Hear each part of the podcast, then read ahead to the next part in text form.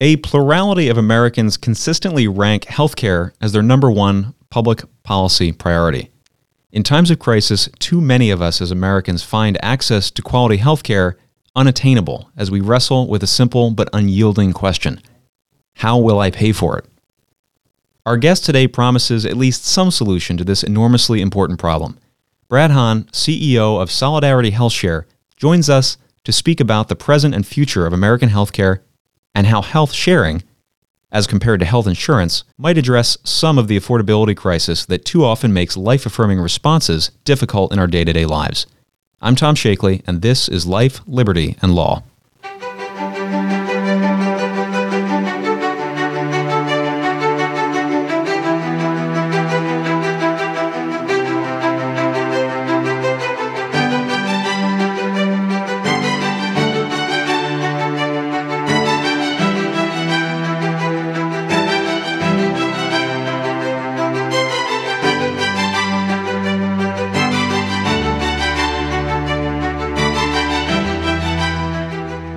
Welcome to Life, Liberty, and Law. I am Tom Shakely, and I'm joined today, and I'm joined today by Brad Hahn, CEO of Solidarity HealthShare. Brad, welcome to the show. Yes, thank you. It's great to be here.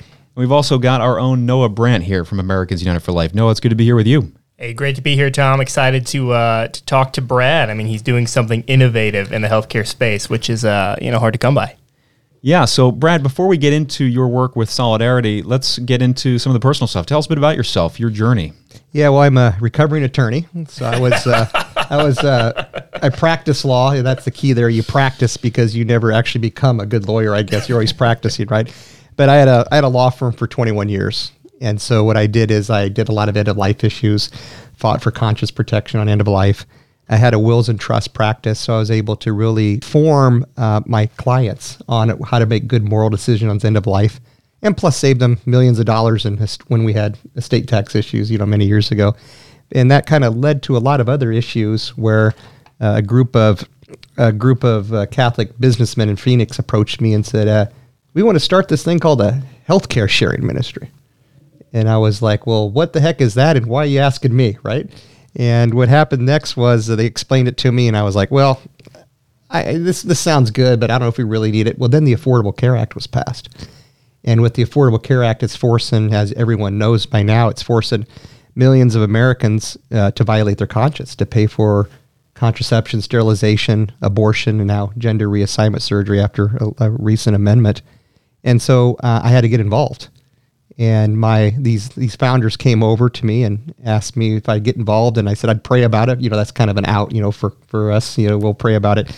Then my wife looked at me and she says uh, Brad uh, what did they want well they want me to help with this healthcare sharing ministry how to form it they want me to be the lead legal mind on it and she says, "You're going to do it, right?" I said, "Ah, I really don't want Ooh, to." You're going to do it right. That's a good. That's a good response. That's scary. And then, and then she put her, her her finger down. She says, "Well, Brad, there's not a Catholic one out there right now, and we're Catholic, and there is no way my family, our family, is going to pay for health insurance and fund abortion, contraception, and sterilization.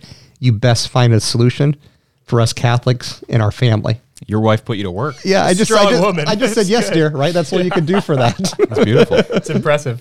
yeah. So this is this is why you're uh, you're doing this current work instead of uh, still working as a lawyer, but billing hundreds of dollars an hour, right? Yeah, well, I didn't usually bill by the hour. I had set fixed. Sometimes they call them flat fees, but other times lawyers slip and call them fat fees, right? You know, so yeah, but it was it was That describes the fee in a different way. yeah, exactly. I mean, it, it was a blessing um, to to uh, represent so many families on on wills and trusts and be there for them in their time of need, help them pastorally get through to make end of life decisions. But it was a natural progression to come on board with do something with solidarity to fight for conscience rights, conscience protection. And then really try to make a, an impact on how bad this healthcare system is, how dysfunctional it is. And that's what we're trying to find some creative solutions for. Okay, so Brad, in broad strokes, tell us what is health sharing? Well, it's basically a, a biblical concept. Remember in the Bible, and you can see this in that. I look at that Apostle Paul movie when all the Catholics and Christians would come together, form a community. not only would they, you know, prayerfully support one another, they'd also financially support one another, right?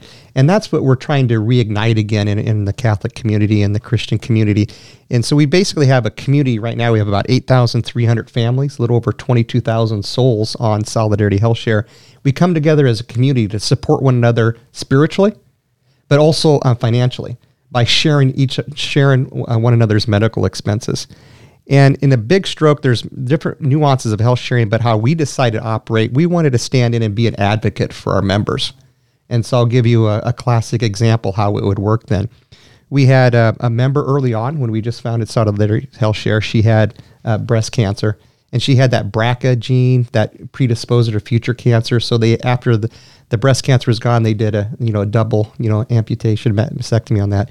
And then um, after that, um, she had over 600 medical bills presented to her over a year and a half period. 600? Yeah, and she was able to um, go to the best cancer treatment center she wanted to, that she chose, and we helped her choose the right one that she that was a good fit for her. That's what we did as advocacy work.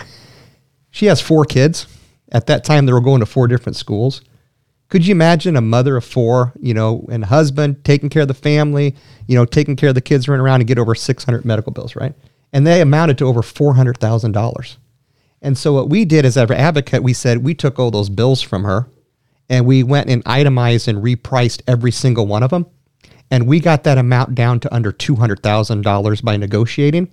And since it was an eligible medical expense pursuant to our member guidelines, then we submitted that for sharing. And then that's the other thing we do at Solidarity, uh, our leadership team.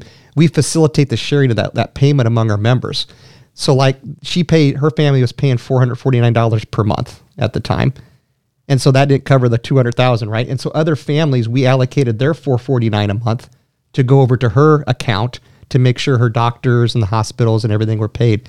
So it's pretty simple concept, but it's pretty difficult to, to, to execute.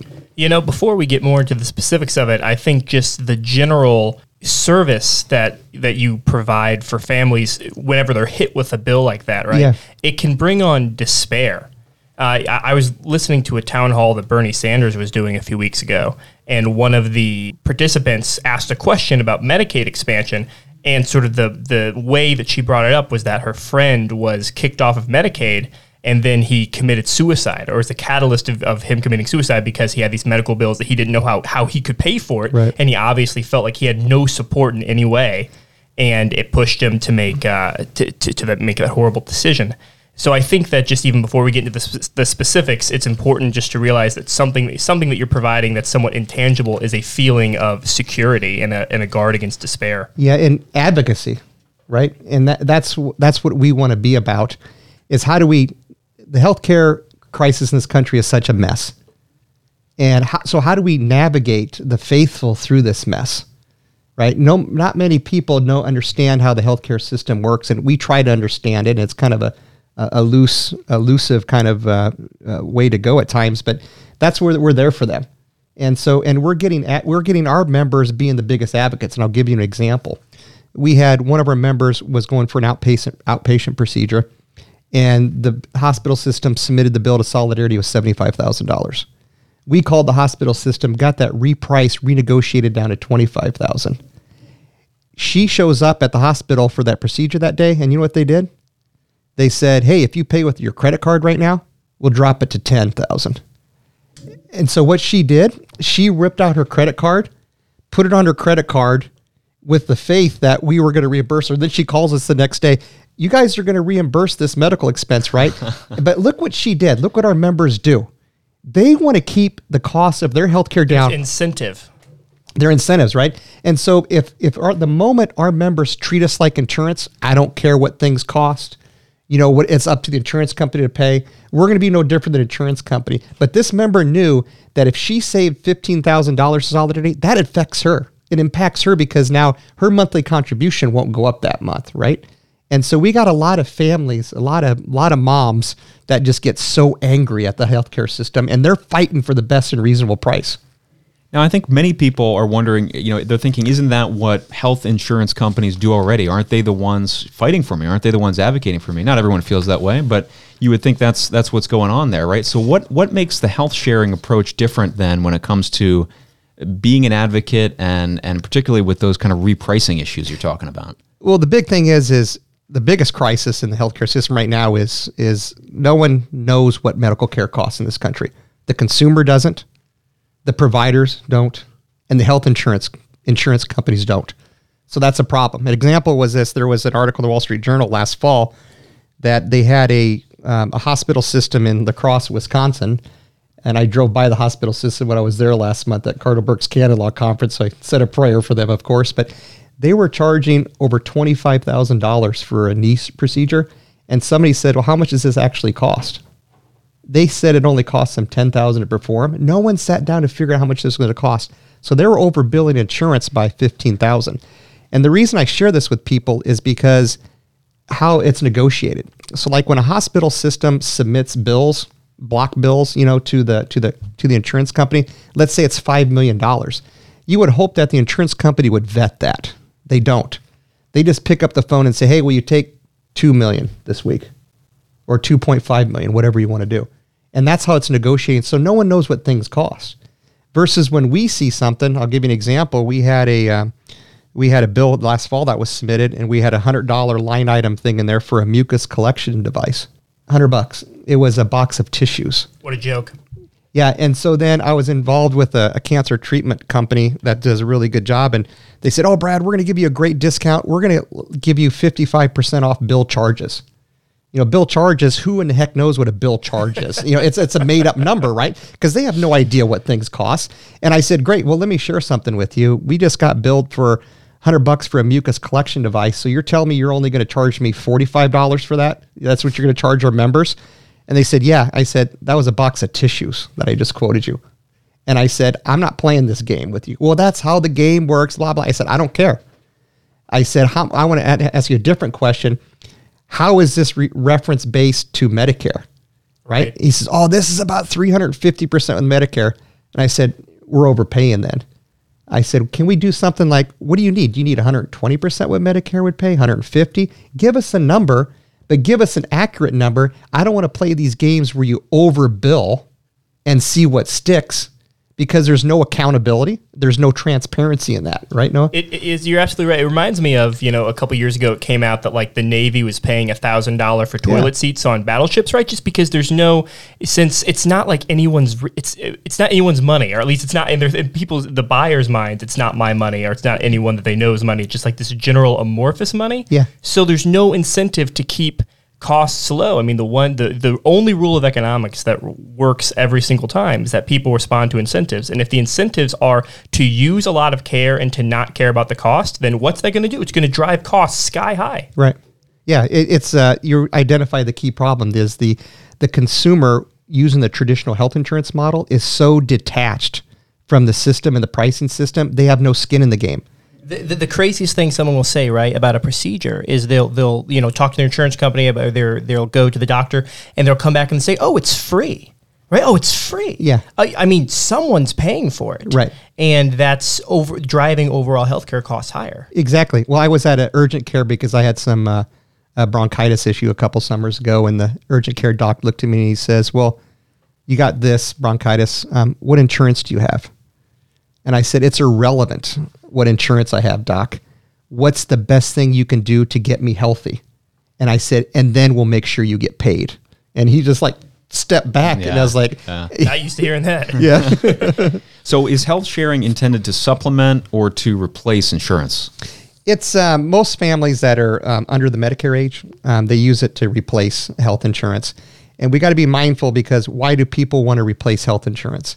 Number one, most of our members want to replace traditional health insurance because of the moral objections, right? The, they don't want to pay for contraception, sterilization, abortion, gender reassignment surgeries, and the like. That's the ma- that's the main reason. But the other reason is because they have skin in the game, and we teach them how the whole game is played. Um, they do it for a cost perspective. You know, like my family of four, we pay four forty nine a month.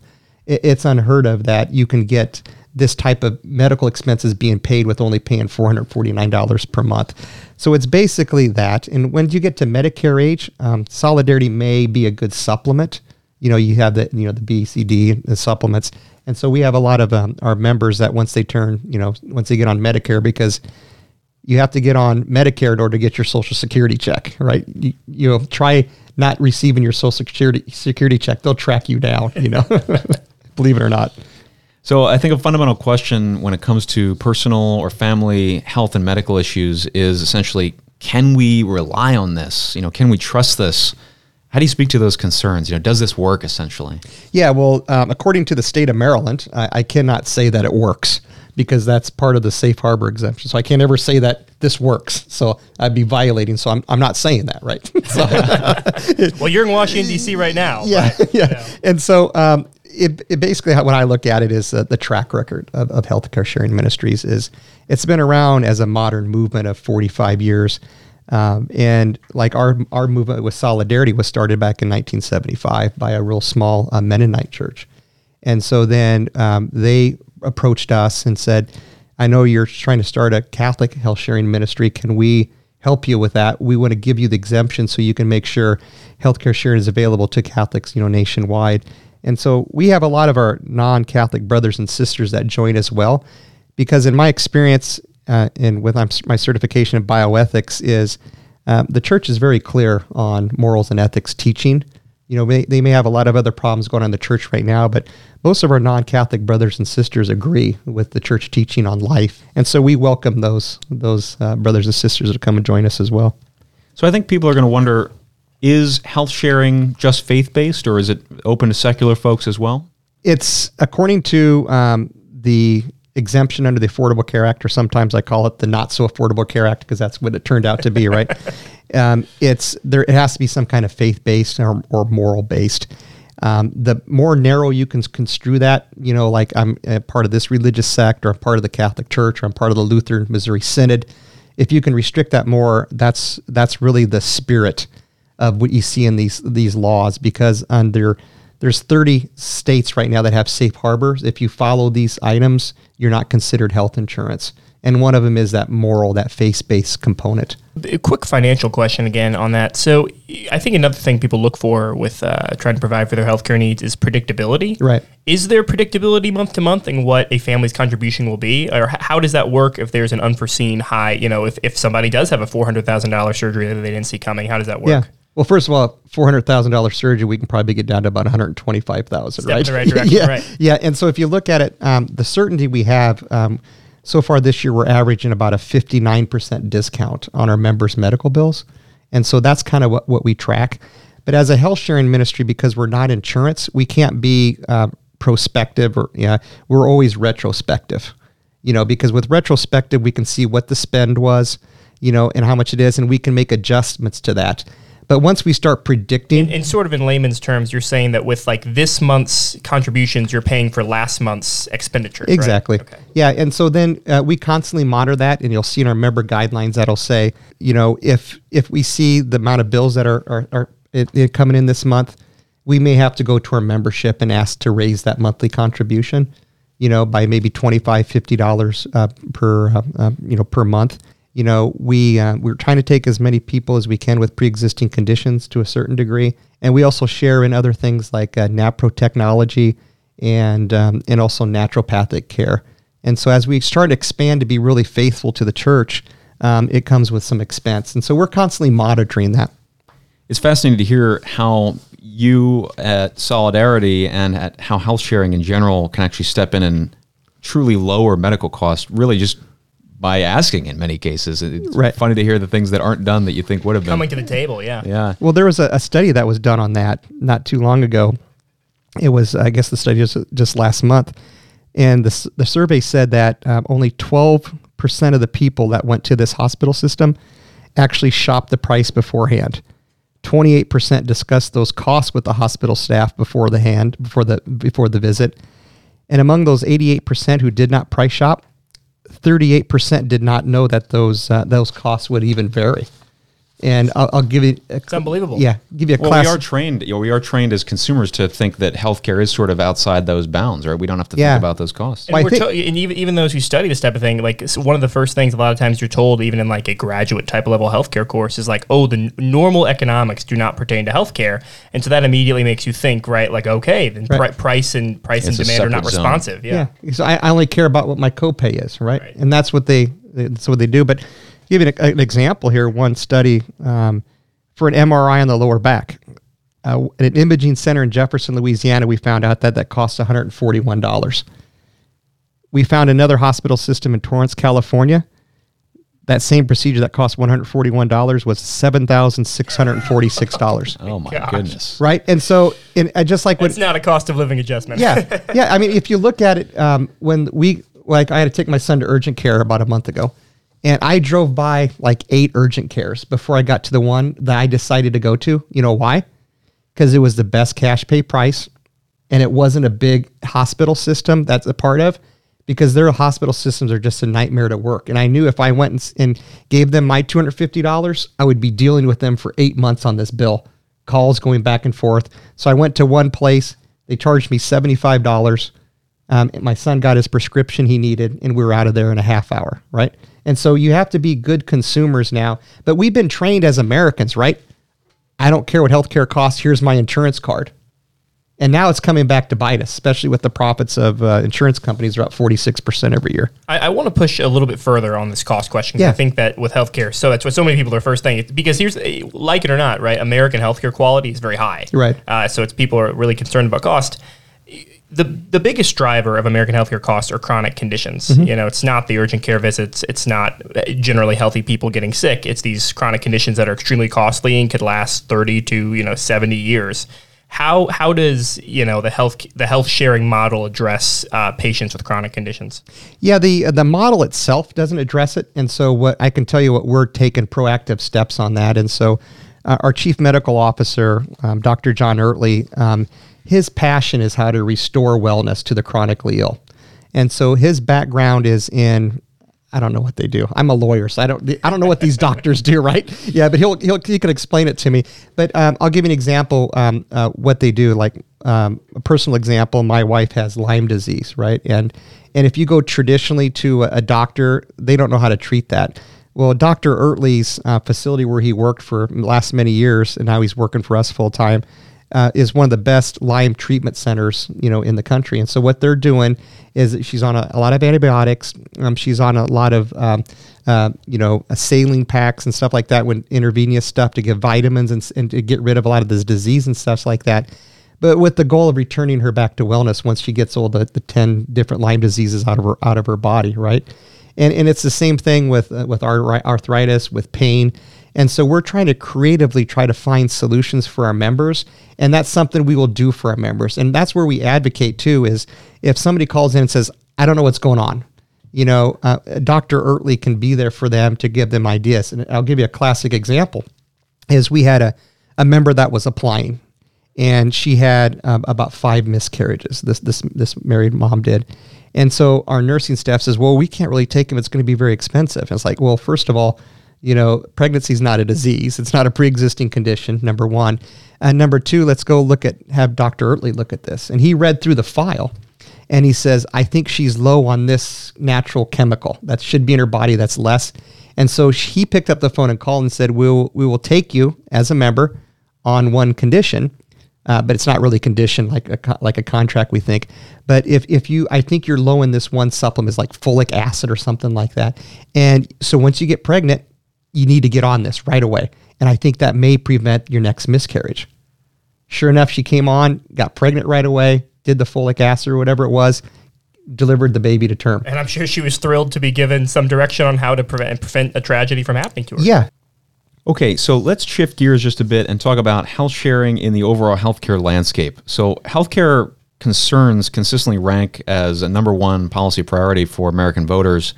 I'd like to punt this to Noah to get your read on a few popular healthcare proposals that are being bandied about. you know these uh, watching the Democratic debates, even watching the president speak, gearing up for reelection. Tom's right. So it's what people are talking about, and the politicians are good at talking about what people want to talk about. So they're, the uh, healthcare is on the forefront of everyone's minds. Let's talk about the, a public option. You know, so uh, what what a public option would be would be allowing uh, American citizens to buy into some sort of government program. You know, Pete Buttigieg calls it Medicare for Medicare for all who want it. You know, being able to buy into a Medicare-like program. So talk about that would be giving just normal Americans under 65 who are not disabled the uh, option to buy into government health care. Well, well, first of all, when they're talking about Medicare for all, most of those uh, Democratic candidates are, are saying that you also have to outlaw any private insurance.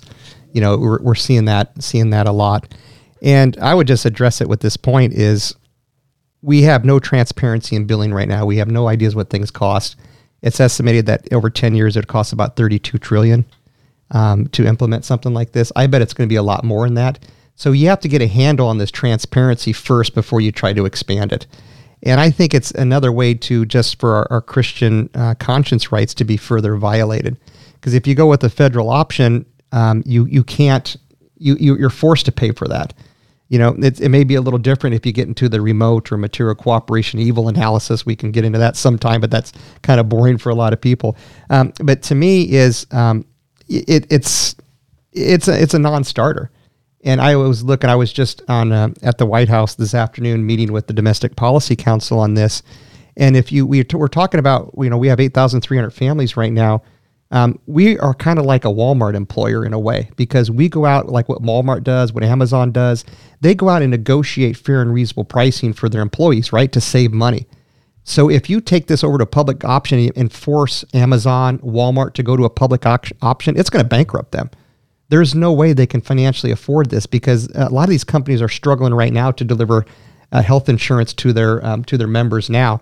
And so getting the government hands on it, and I'm a big proponent of what Ronald Reagan said. It was either his first or second inaugural, inaugural address when he said, um, government is not the solution to the problem. Government is the problem, right? well, how do you respond? So you made compelling arguments, right, about uh, economics, about uh, healthcare conscience violations. A lot of people don't care about that, right? right. And, and, a lot of people will say that healthcare shouldn't be a money issue. It shouldn't be a you know a your religion issue. It should be a human right to have health care, that it's a human right, and that by opposing Medicare for all or opposing insert here, you are, you know, uh, just exercising your privilege yeah. and denying other people a human right. What, what do you say to the idea that healthcare is a human right and to that argument overall?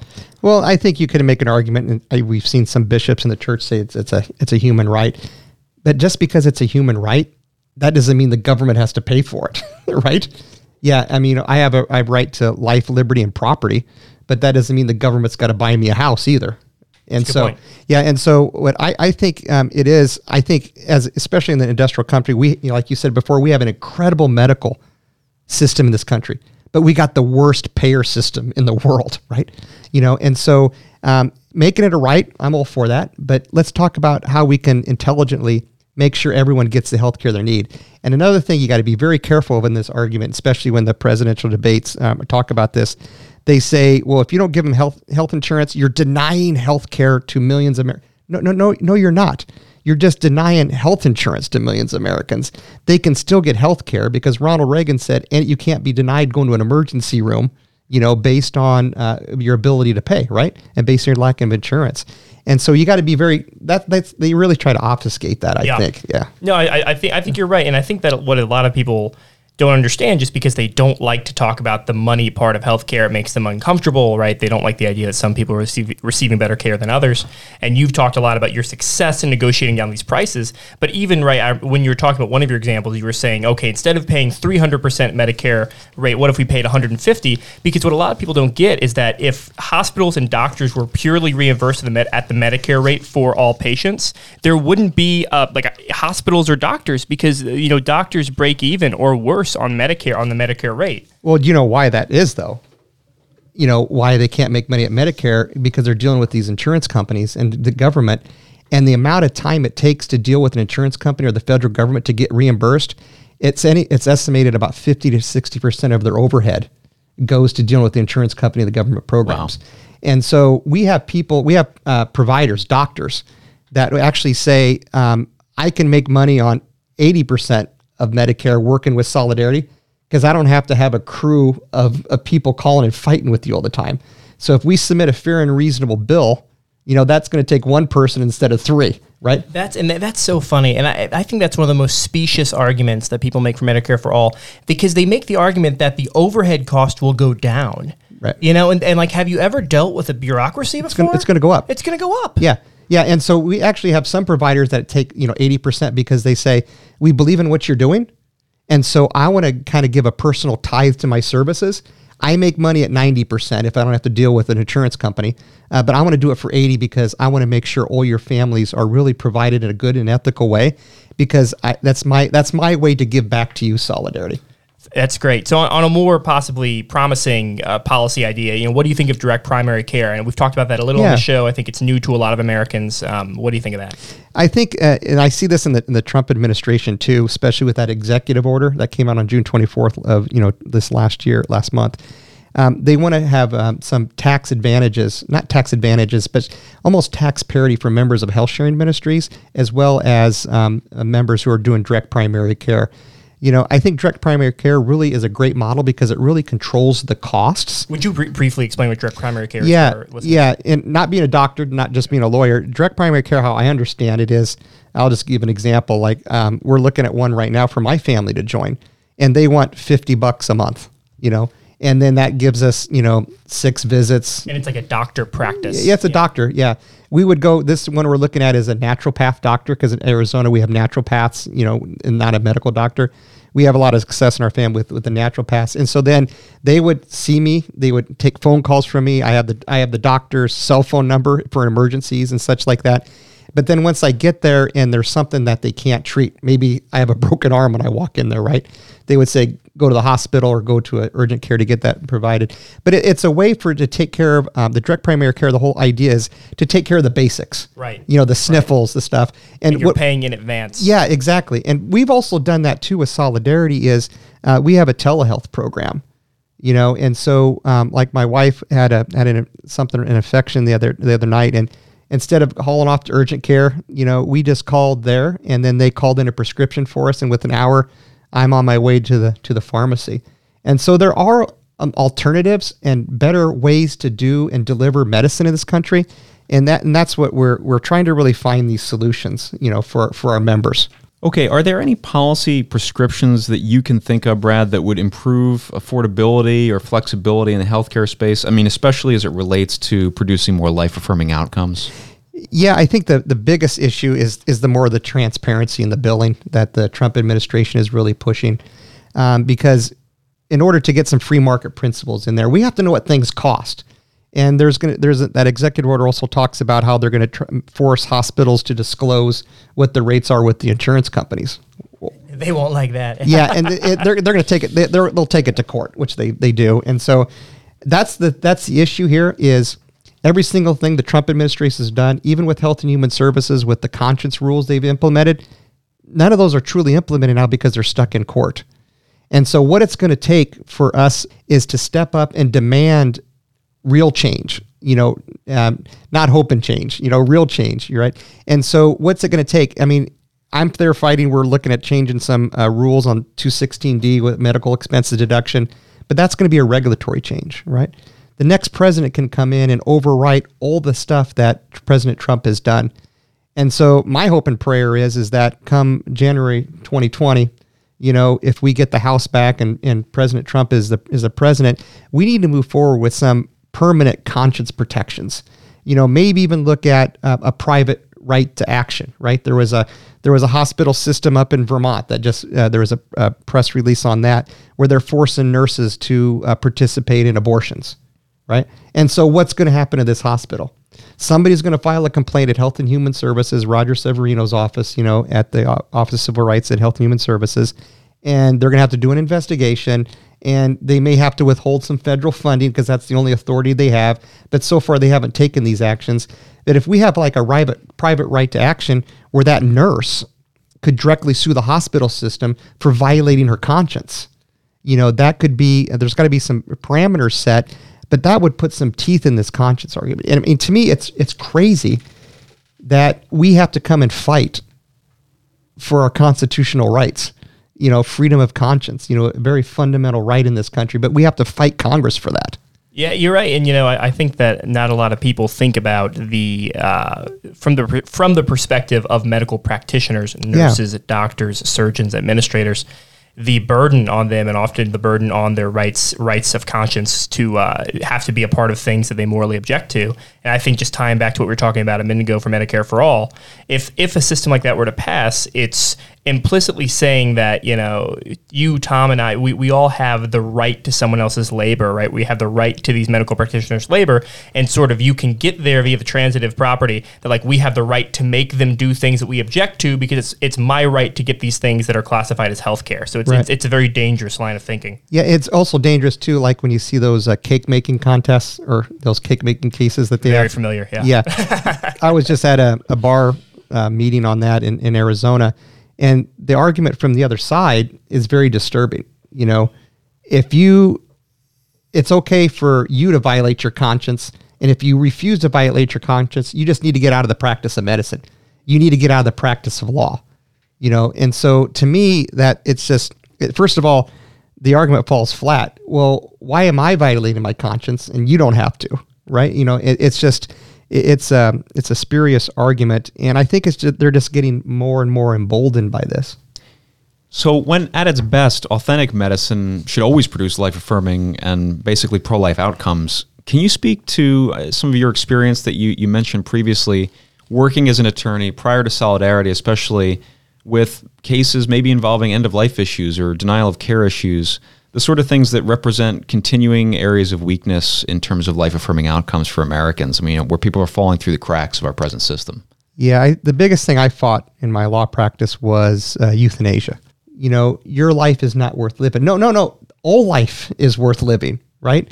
You may have hardship, you may have a lot of lot of issues you're dealing with, but all life is precious. You know, and so as a as a healthcare sharing ministry, we have to we have to constantly be talking about that, evangelizing that, catechizing that to our faithful, because our culture is telling us otherwise. And so we just have to be that voice to, uh, to, to encourage them. What do pro life Americans need to know about American healthcare, particularly about our potential future in American healthcare? Well, if we just talk about what the present, it's pretty clear. You know, um, doctors are being forced and nurse, mostly nurses are being forced to do abortions, just like we talk about what happened at the Vermont hospital this week. You're constantly being um, ch- your your faith is constantly being attacked, and that's why we have a safe haven here um, of health sharing ministries.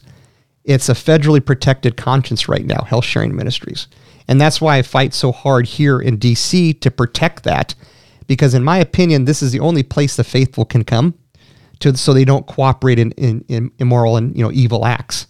That's number one. But number two is you're seeing a lot of the providers I'm talking to, Brad, I don't think I can practice um, medicine in 10 years because I know the insurance companies and the government's going to force me to violate my conscience. And so that's what we're trying to do at Solidarity is I want to be a safe haven even for those docs. So if we can if we can fast forward like 10 years from now, um, how many Solidarity members do we need to have here in the DC area? Where we can support a direct primary care model, you know, maybe a small hospital, you know, that that so they can abandon traditional insurance and go with the health sharing ministry for the sole reason that protecting the conscience, but also delivering fair and reasonable pricing for healthcare. You know, just like we talked about earlier, doctors can make money on on Medicare if they don't have to deal with Medicare, right? You know, and so if we and basically what we are, we're a cash pay cash basis system, right? Our members contribute to their account. We associate and re, you know, readjust these accounts to make sure these providers are paid in a timely manner. Okay, Brad, thanks so much for walking us through this, for introducing us to health sharing, for talking about the, the present and future state of American healthcare, uh, especially as it relates to life issues. One of the things we do every show is our shot of gratitude. So, Brad, I'm curious, what is something that you are grateful for? Well, first of all, my family, my wife for getting me into this mess, right? number one. Uh, but number two, um, at Solidarity, I'm just very grateful for the team we have. We have about 48 employees now and what they're doing there to encourage our members to be advocates for members. It's very edifying for me because I'm not there in the day to day operations lots. I'm always traveling, but people come up to me at a meeting. You're Brad Hahn. You run Solidarity Health Share thank you, thank you, thank you for what you're doing, right? And so that's all because affirming, yeah. yeah. That's not because of me. Well, maybe partly, but it's mostly the Lord. But it's mostly because our member service reps they care so much, you know, for our members, and I'm just grateful that they got my back.